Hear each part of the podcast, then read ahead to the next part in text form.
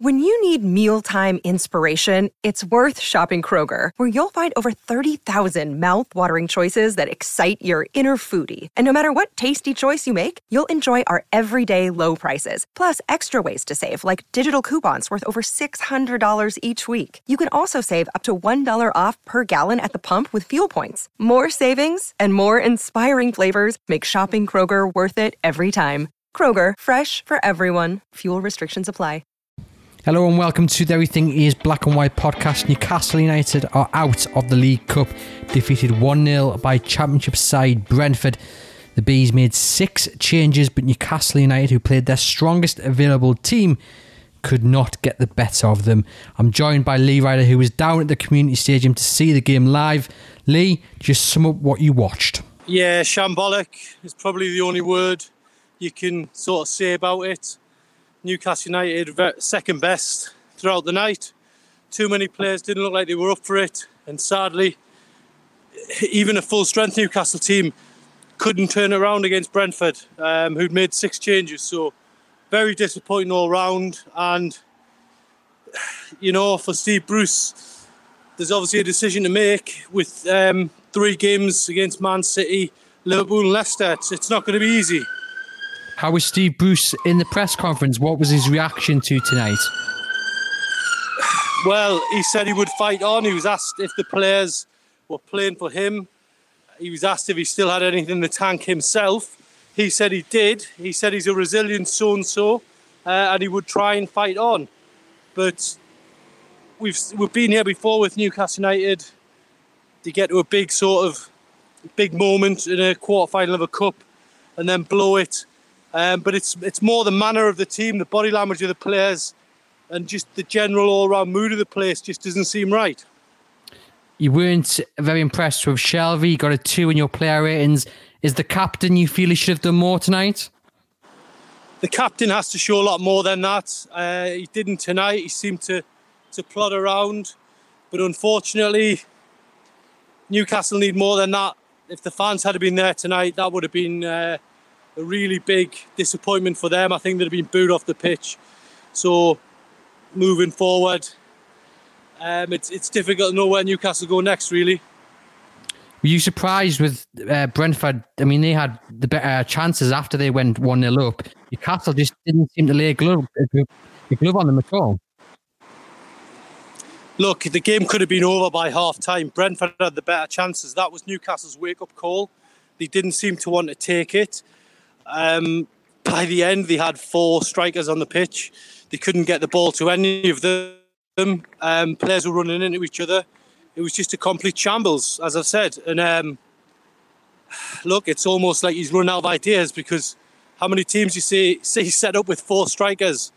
There's no cohesion there at all. We wanted him to attack, but it's almost like they're overcompensating. So really disappointing, and um, we try and move on through Christmas now. It's going to be difficult with them fixtures coming up, though, isn't it? Because um, you know, Man City, Liverpool, Leicester, um, where they're going to get the points from. Well, it's hard to see them getting anything over the next three games, and the goal difference could take a real dent as well. I mean, nothing's impossible.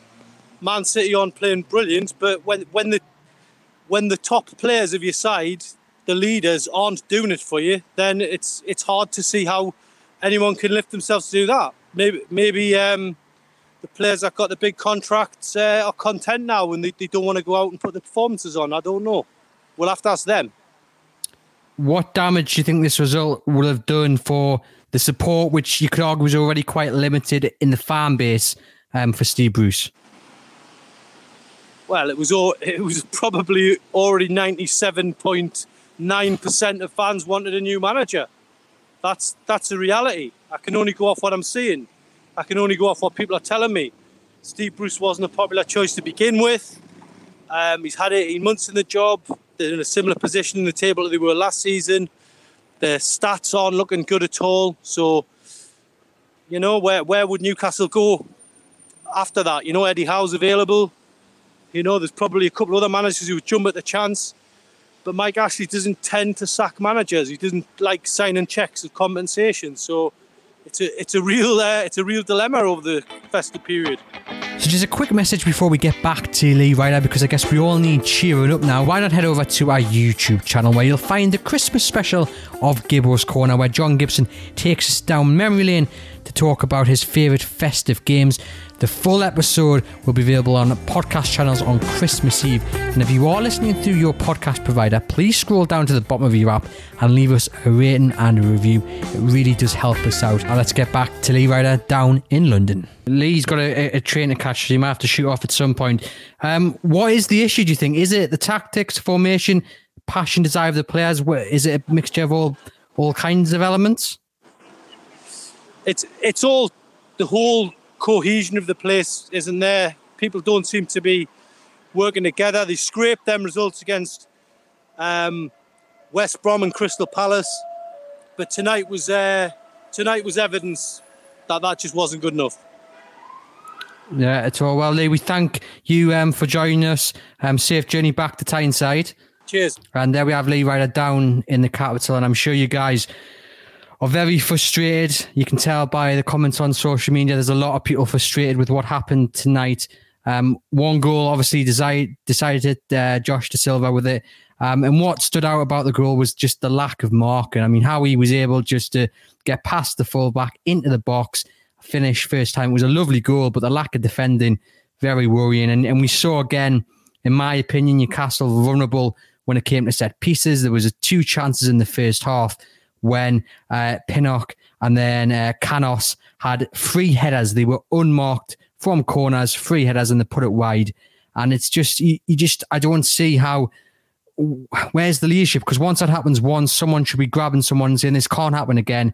We saw it against Fulham. And it seems to be, unfortunately, the same mistakes are creeping into the game time and time again. And again, just a lack of creativity. Newcastle managed zero shots on target in that second half. Um, Don Goodman on Sky Sports said they were throwing everything at it. I didn't see it. Did you guys? I mean, lots of comments coming in. Um, people not happy with the midfield centre pair. And again, yes, the midfield, in my opinion, totally bypassed. Yet again, the defence are therefore much more vulnerable when they haven't got, you know, someone in front of them, to, you know, protecting them. And I think for everybody, just a massive frustration, isn't there? Because it's been a terrible year um, with the you know COVID nineteen, and it, what we wanted was a bit of hope, and a semi final would give us that hope. But I was always fearful of Brent, Brentford tonight. They played good football. They had nothing to lose. They put a side out. Their main priority was not to damage their league campaign. Six changes, put a side out, go out and see what you can do. Take the game to Newcastle, and and they did, and they were deserved winners. And again, we have to say thanks to Karl Darlow uh, for keeping the score only at one 0 He had two good saves to make from Toney um, and um, I can't quite remember the other one, but um, it was a, good save, a point blank range, as we mentioned to Lee there. That once Brentford went up, it, they were looking to add a second. They weren't really that bothered about protecting that one goal. They were going after a second, and once Toney was introduced, the the kind of the the the game went up a notch with him on because he was making the runs, he was creating a bit of havoc for Hayden and Yedlin, and Newcastle couldn't handle him, so he did his um his profile no harm with, with his brief cameo. And yeah, things just don't look good to the end with Man City, Liverpool, Leicester on the rise, and then we have an FA Cup game against Arsenal. It's going to be a very interesting couple of weeks, and you do fear for Newcastle. They don't look like creating. They look defensively vulnerable you know where the goal is going to come from. You've got Callum Wilson, but you can only put in the back of the net what he's provided with, and yet again, very limited today. The, the service, the defense, just vulnerable. They just it's at times there's two or three men going to the ball, going for a man, and that's not how it should be, in my opinion. Uh, very, very frustrating head over to chroniclelive.co.uk where you can keep up to date with all the latest Newcastle United news, including Lee's match report. He pulls no point, he, he holds back nothing in this in this report. Um, I recommend that you do read it. He does suggest that maybe there's a decision to make for Mike Ashley and co. Head over there. You've got his player ratings as well, and five things we learned, plus all the reaction from Steve Bruce. It's going to be an interesting couple of days as the fallout from this continues. And I guess now we all need some cheering up. So why not head over to our YouTube channel where you'll find the Christmas special of Gibbo's Corner, where John Gibson takes us down memory lane to talk about his favourite festive games. The full episode will be available on podcast channels on Christmas Eve. And if you are listening through your podcast provider, please scroll down to the bottom of your app and leave us a rating and a review. It really does help us out.